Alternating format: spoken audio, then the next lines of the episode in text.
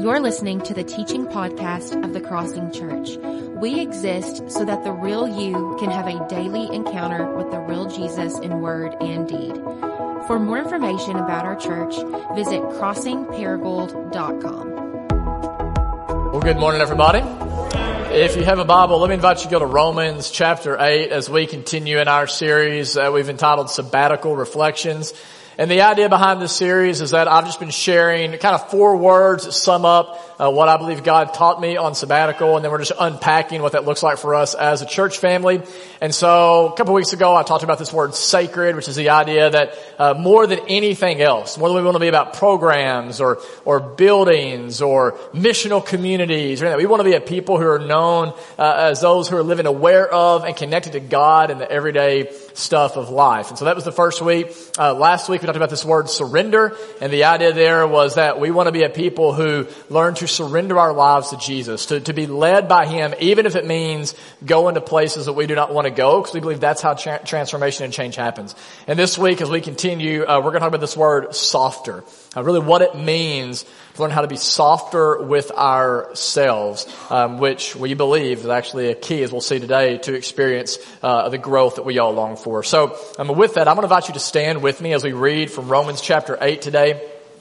We like to stand together uh, because we are a church that believes that this is not just words uh, on a page, but this is the actual Word of God to us. And whenever we read this, we really believe that it's just as powerful as if God was sitting here right now speaking it to you.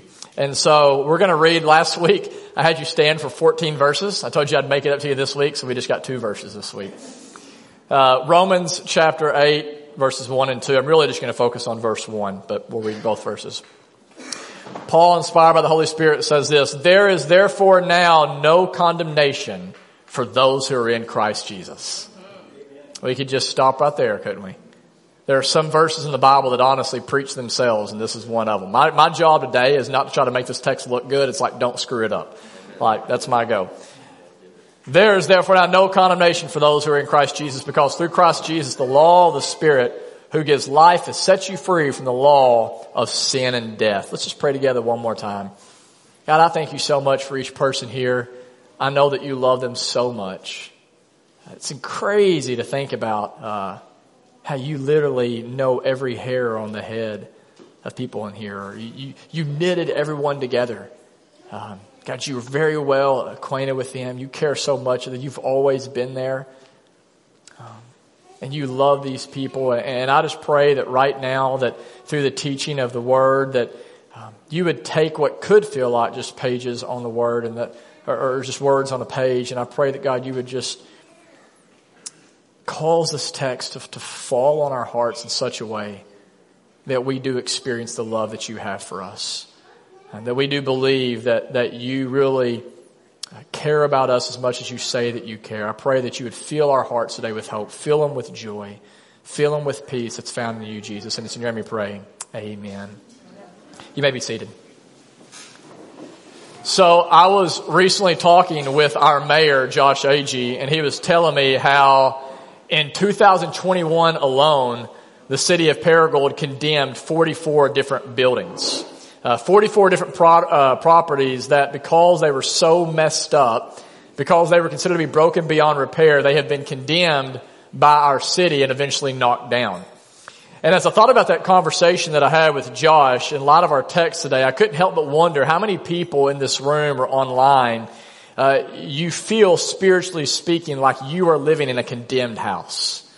Uh, people who, despite the fact that maybe you look good on the outside, you find yourselves living under the weight of condemnation. I know as a pastor, the vast majority of feedback that I get really is positive. People who will say, hey, thank you for that message, or that was a good word, or I appreciate the time you spent with us in counseling, or thanks for pouring into our family like you have. But then there are times that I, I get criticism because I don't meet the expectations of others. And it doesn't matter how much positive feedback I get. There are times in my life where that one critical word can kind of send me into this kind of like puddle of shame where I feel the weight of condemnation. And my guess this morning is that I'm not alone. My guess is that like me, there are many of you who would say that yes, whenever I fail to live up to expectations, whether that be your own expectations or the expectations of God or the expectations of others, um, there are times where you will begin to hear this inner critic inside of you that will say things like this. You are defective.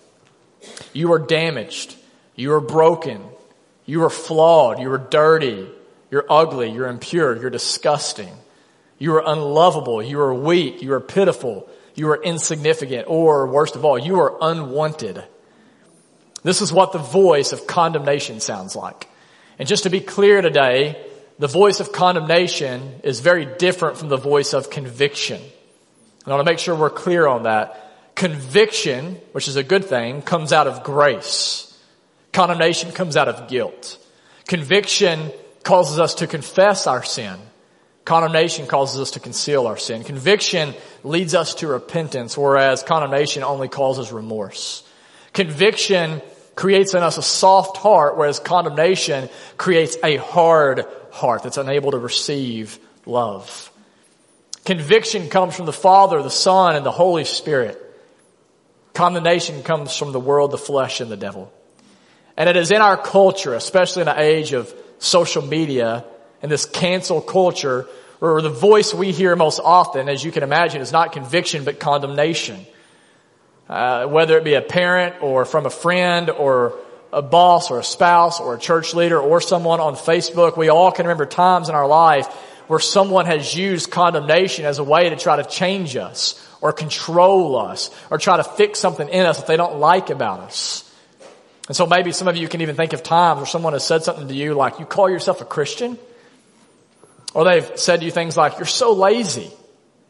Or you're so stupid. Or you're so weak. Or you're so fat. I've shared this before, but when I think of how condemnation can be used to control or change people, I think of Kelly Osbourne, daughter of Ozzy Osbourne. And you may remember after her reality show on MTV, she disappeared for a while, but then reemerged, as you see in this picture, years later with a whole new body, whole new hair, new curves. I mean, she really does look great. She lost 60 pounds. And in an interview, reporter asked her, what was the motivation for your incredible transformation? Here's what she said. She said, I looked in the mirror and I hated everything that I saw. I mean, she hated herself. I thought to myself, why don't I look like that girl? Why don't I look like this girl? I took more criticism for being fat than I did for being an absolute raging drug addict. Guys, this is just one example of the kind of culture that we are swimming in. It is a culture that attempts to change people not through kindness, but through criticism. That attempts to change us not through compassion, but through condemnation. And here's the thing. Condemnation can change our behavior. Condemnation gets results. That's why we use it. But what we ultimately see is though condemnation works in the short term, it actually has devastating effects on our life in the long term. Because as many of you already know, when you live under the weight of condemnation, you end up finding yourself living with this hopeless perfectionism. Where you begin to, to think things like, I will never be good enough. I'll never be a good enough Christian.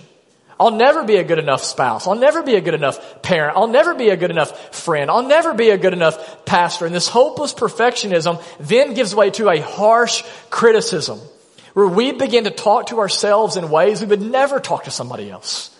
We begin to say things to ourselves we would never say to those around us. And it's right in the middle of this cycle of shame and this place of hopeless perfectionism that Paul shows us the key to true and lasting transformation. The key to experiencing and unleashing the power of the Holy Spirit in our life. And what is that key? It is not condemnation. But rather what Paul wants us to see today is that if we want to be tr- uh, transformed, it comes to the reality that there is therefore now no condemnation for those who are in Christ Jesus. Yeah. Guys, this is how we change. If you want your kids to be healthy,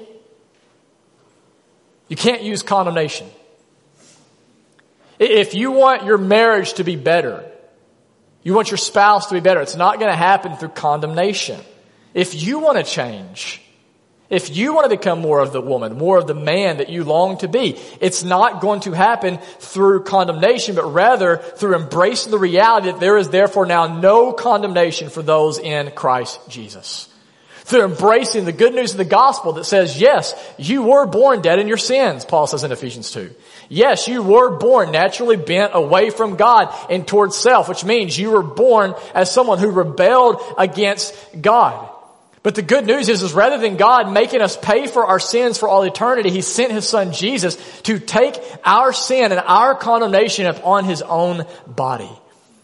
In Isaiah 53, the prophet Isaiah says that all we like sheep have gone astray. We've all turned to our own way. But God has laid upon Him, talking about Jesus, the iniquity, the sin of us all. In other words, condemnation was coming down on you. Condemnation was coming down on me because of our sin, but Jesus stepped into our place and instead of us having to receive it, He now received the punishment of God. He received the wrath of God for our sin. You see, whenever God saw your sin and my sin, please hear this, He didn't just brush it aside. He didn't give a holy wink and be like, I got you. He didn't like brush it under the rug. No, uh, he, he didn't look and say like, you know what, it's really not that big of a deal. No, sin is such a big deal to God. He said, the only way that I can fix this is by actually passing down the death sentence to my own son. Rather than giving us the death penalty we deserve for sin, Jesus went to the cross so that through him sin could be condemned once and for all. For all eternity. This is what Paul is getting at in Romans chapter 8. It's the reality that in Christ, you can now receive a whole new identity. It's the reality that you are no longer defined by sin. You're no longer defined by your past. You are instead defined by the perfection of Jesus Christ. What that means is when you trust in Jesus, you become a beloved child of God. Think about that. Where you sit right now, you are loved by the creator of the universe. You are his daughter. You are his son and his thoughts towards you are beautiful. He, delights in you. He takes pleasure in you. His face shines on you. You are special to him. The writer of Hebrews tells us that no matter what you did last night, no matter what you did this past week, that where you sit right now, you look perfect in the eyes of God because you are in Christ. And listen, there is nothing you can do to change that. I know that when I say that, that it's so easy for us to amen on a Sunday, but isn't it so hard to live it out on a Monday? I mean, in my own life, I mean, just think about the insanity of this. I mean, I am a man who preaches the gospel every week and still in many ways believes, believes I'm defined by my performance. Despite hearing the gospel over and over and over, there are times where I live as if God changes his mind about me based off of how I perform. And I'm guessing today that maybe some of you can relate in the fact that you live with this kind of he loves me, he loves me not kind of relationship. And, so here's how this works. I did the daily office just as the pastor asked me to do a couple weeks ago. God loves me. I didn't pray. He loves me not. I read my Bible. God loves me. I didn't pray. He loves me not. I've not looked at porn in a long time. He loves me. Man, I slipped again. He loves me not. Guys, this might be the way our culture works, but it's not the way God works. God loves you with an unconditional love. God accepts you not because of your performance, but because of the perfect performance of Jesus on your behalf. And because the devil knows that the key to uh, taking your life, because he knows the key to stealing and, and taking and destroying you is to convince you this is not true, he will often do whatever he can to convince you that everything that I just said is a lie. And David Seamands, he, he says this way better than I, uh, than I could say it. He says this, Satan's greatest psychological weapon, think about this, Satan's greatest psychological weapon is a gut level feeling of inferiority, inadequacy, and low self-worth. The feeling shackles many Christians in spite of wonderful spiritual experiences and the knowledge of God's Word. So we have all these wonderful experiences. But, he says, though we understand our position as sons and daughters of God up in our head, right? We are tied up in knots, bound by a terrible feeling of inferiority and chained to a deep sense of worthlessness. As I look back at my conversation with the mayor, I think of the sign um, that I can put on the screen for you where he said basically we would, used to our city would take a sign like this and whenever a property was condemned, we would put this, this sign up on the property so people would know that, hey, this property is now worthless. This building is no longer fit for use. And therefore, it is a building that, that because it's broken beyond repair needs to be torn down. It needs to be bulldozed. I share that with you because I believe there are some of you this morning who you feel like that same sign of condemnation has been placed over your life. Some of you who have begun to believe the lie, I am broken beyond repair and therefore I am worthless.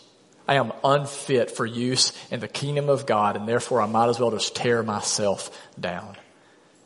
And if that is where you are this morning, I want you to know that God wants to come to you through Jesus Christ and rip that sign off of your life.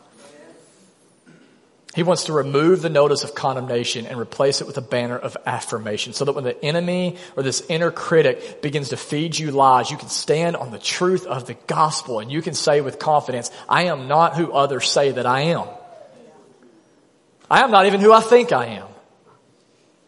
I am not defective. I am not damaged. I am not broken. I am not flawed or dirty or ugly or impure or disgusting or unlovable. Those, that's not my primary identity. I'm not pitiful. I'm not insignificant. I'm not worthless and I'm definitely not unwanted. But rather because of Jesus Christ, here's the truth. I am forgiven. I am free. I am redeemed. I am healed. I am brand new. I'm chosen. I'm changed. I'm blessed. I'm complete. I am a beloved child of God. Guys, even if you blew it this past week, the scandalous good news of the Gospels, even if you blew it, even if you're not anywhere close to where you think you should be, you can still rest. You know why? Because there's therefore now no condemnation for those in Christ Jesus. This is a message I've had to preach to myself over and over this past week. Even this morning, I rushed through kind of my Lord's Prayer, kind of rushed through my time in the Word, and I was like, man, I kind of feeling a little nervous. I, feel like my, my message is not where it needs to be, so I kind of just like, you know, hurried up and, and went through my quiet time, then sort of focused on my sermon, and I immediately started condemning myself. Like, man, Jared, what's wrong with you? How is it that you could care more about doing stuff for God than being with God? Like, I mean, do you even really love God? Like, that, that, that, the whole thing began. I, in that moment, I just had to sit back honestly and just say, there is no condemnation. There's no condemnation. And I want to encourage you this week just to try that on, to step into this same practice. Whenever you begin to hear that inner critic, when the enemy begins to uh, begin to plant seeds of deception that says that you're worthless or you are unworthy of God's love or makes you begin to believe there's no way God can love someone like you, I just want you to respond by quoting scripture. Memorize Romans 8 1 and just say, when you begin to feel that, just, hey, wait a minute, there is therefore now no condemnation for me because I am in Christ Jesus. When you begin to go into this shame cycle, say, well, time out. God has already made up his mind about me. And then ask God, God, would you please help me to make up my mind about myself? God, uh, you say that you love me. Help me to love me. God, you're gentle with me. You're patient with me. You're kind with me. Help me to be gentle and patient and kind with myself. Because this is the key to change. This is the key to living or to leaving a life of sin. If we want to leave a life of sin, right? Paul says earlier in Romans chapter 2, it is God's kindness that leads to repentance, not his condemnation. It's the kindness that, that, that, changes us from the inside out. It is the reality that there is therefore now for those in Christ Jesus no condemnation. And to help highlight this truth and how beautiful this is, I just want to end this morning from John chapter 8. And so you don't have to turn there if you don't want to, but I'm going to look in John chapter 8. I just want to very quickly end with this story, which I believe is one of the most beautiful stories in all of the Bible. John chapter 8, verse 1. I'll read it and then we'll begin to come in for a landing. John 8 verse 1. Here's what we read. But Jesus went to the Mount of Olives. At dawn he appeared again in the temple courts where all the people gathered around him and he sat down to teach them. The teachers of the law and the Pharisees brought a woman caught in adultery. They made her stand before the group and said to Jesus, teacher, this woman was caught in the act of adultery. In the law of Moses, he commands us to stone such a woman. What do you say? They were using this question as a trap in order to have a basis for accusing him. But Jesus bent down. He started to write on the ground with his finger. When they kept on questioning, he straightened up and he said, let any one of you who is without sin be the first to throw a stone at her. Again, he stooped down and he wrote on the ground. At this, those who heard began to go away one at a time, the older ones first, until only Jesus was left with the woman still standing there. Jesus straightened up and he asked her, woman, where are they? Has no one condemned you? No one, sir, she said. Then neither do I condemn you, Jesus declared. Go now and leave your life of sin.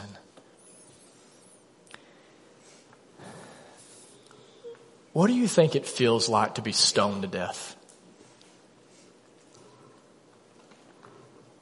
Have you ever thought about that? Because I'm guessing she was. Just a few moments earlier, I mean, this woman was carefree and alive. She's smiling and she's hurrying to his house. Her husband's at work. Kids are in school. It's probably the afternoon. And she's going to get away to meet with this man who at least, if even just for a moment, can make her feel alive. But then her pastor walks in and he drags her out of bed and he marches her through the city and he throws her down in the town square and he says, Moses says to stone her. Are you going to disagree with Moses? He's talking to Jesus, this renegade rabbi who had showed up at the temple to teach that day. And now here this woman is laying before him in nothing but a bed sheet, face pressed against the dirt of the ground that she has been thrown on. This carefree thrill of just a few moments has suddenly been turned into this blanket of public shame. How long has he known? And who else knows? What does it feel like to actually be stoned to death? That's a question this woman would have never considered. But now here she is and she's exposed and she's dirty and she's scared and she's laying in the dirt and Jesus begins to talk. And he says, you who have no sin, throw the first stone. And then she hears stones hit the ground. Not because they're throwing them, but because they're dropping them. And in this incredible act of mercy, Jesus, though he could have stoned her, think about that. Jesus was without sin. He could have been like, all right, now that they're gone, it's time. Here comes your punishment from the only perfect man who's ever walked this earth but an incredible act of mercy. Jesus stands her up and rather than stoning her, he looks at her in the eye and with her accusers gone in this moment, she sees in Jesus a kind of love that no other man has ever been able to show her. And he says, neither do I condemn you. Now go and leave your life of sin. In other words, now you know what true love feels like. You don't have to keep looking for it and all this counterfeit stuff that's not going to ever satisfy and fulfill you. And you see, it's in this beautiful moment that Jesus gives us just a glimpse, guys, into what he not only came to do for her, but what he came to do for you and for me. In John 3:17, Jesus says, "I did not come to condemn the world. I came so the world might be saved through me." The truth is, your sin does have consequences. I want to be clear. I mean, this woman, like her real battle had just begun. Like this, the whole city now knew about this woman's sin. Think about that, what that would have been like for her. I mean, her reputation was shattered. She probably experienced, especially in this culture, some very serious consequences for her sin. So please don't misunderstand me. Listen, and we're done. The message today is not that because of Christ, there is now no consequences for your sin. The message is because of Christ, there is therefore now no condemnation for your sin. And therefore what that means is that because Jesus came to this earth, because he took the full brunt of the punishment for your sin. Because at the cross, Jesus took the stones that was reserved for you and me. You can know that, yeah, there will be consequences for your sin. But here's the good news. No matter how hard you fall, if you are in Christ, he will continue to pick you up. And he will look at you with the same eyes of love. And he will speak tenderly to you. And you know how you know whenever it's Jesus' voice you're hearing? because it'll be a voice, listen, that will not sound like criticism, but kindness. It will not sound like condemnation, but compassion. And today, I want us to just meditate on that reality as we get ready to transition into communion. But before we move into communion, let me just say this very clearly. If you are not in Christ, you are condemned. If you have not trusted in the perfect life, death, and resurrection of Jesus, you are living in a condemned house. And that is very bad news. But you know what the good news is? You don't have to fix the house up. You don't have to remodel it. Jesus actually has a whole new house for you to step into today, and the door is wide open.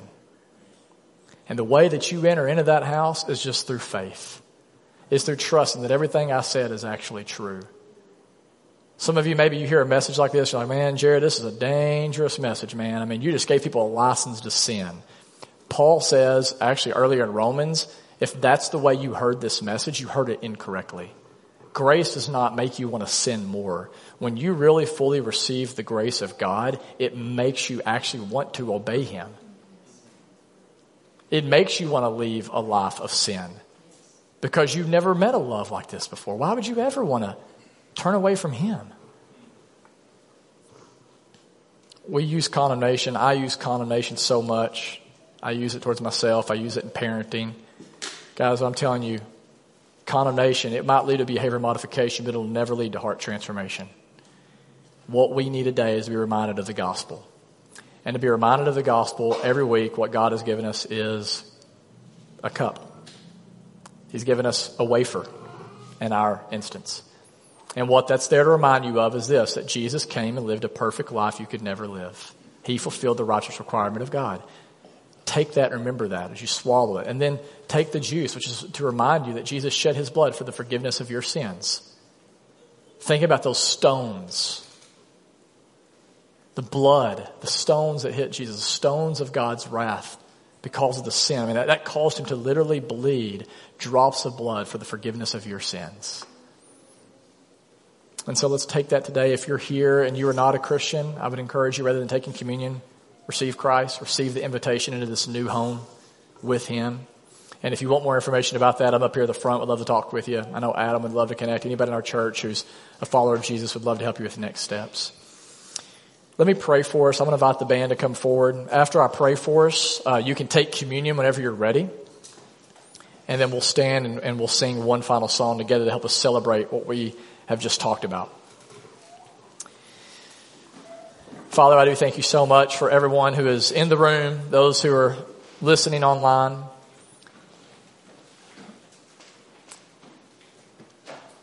God, we're all looking for love. We're all looking for acceptance. We're all looking to make up for our insufficiencies. Very few of us in the room, I feel like, if we could be honest, walked in here with a swagger today. We constantly feel the need to try to prove ourselves that we're somebody or something incredible. So Jesus, we just need you through your Holy Spirit to speak the truth into our lives that, that there is therefore now no condemnation that there's nothing left for us to have to prove. Jesus, you've proven everything. You've accomplished it all. You have finished it all. Help this gospel to take root inside of our hearts and to transform us from the inside out for our good and your glory. And it's in Christ's name I pray. Amen.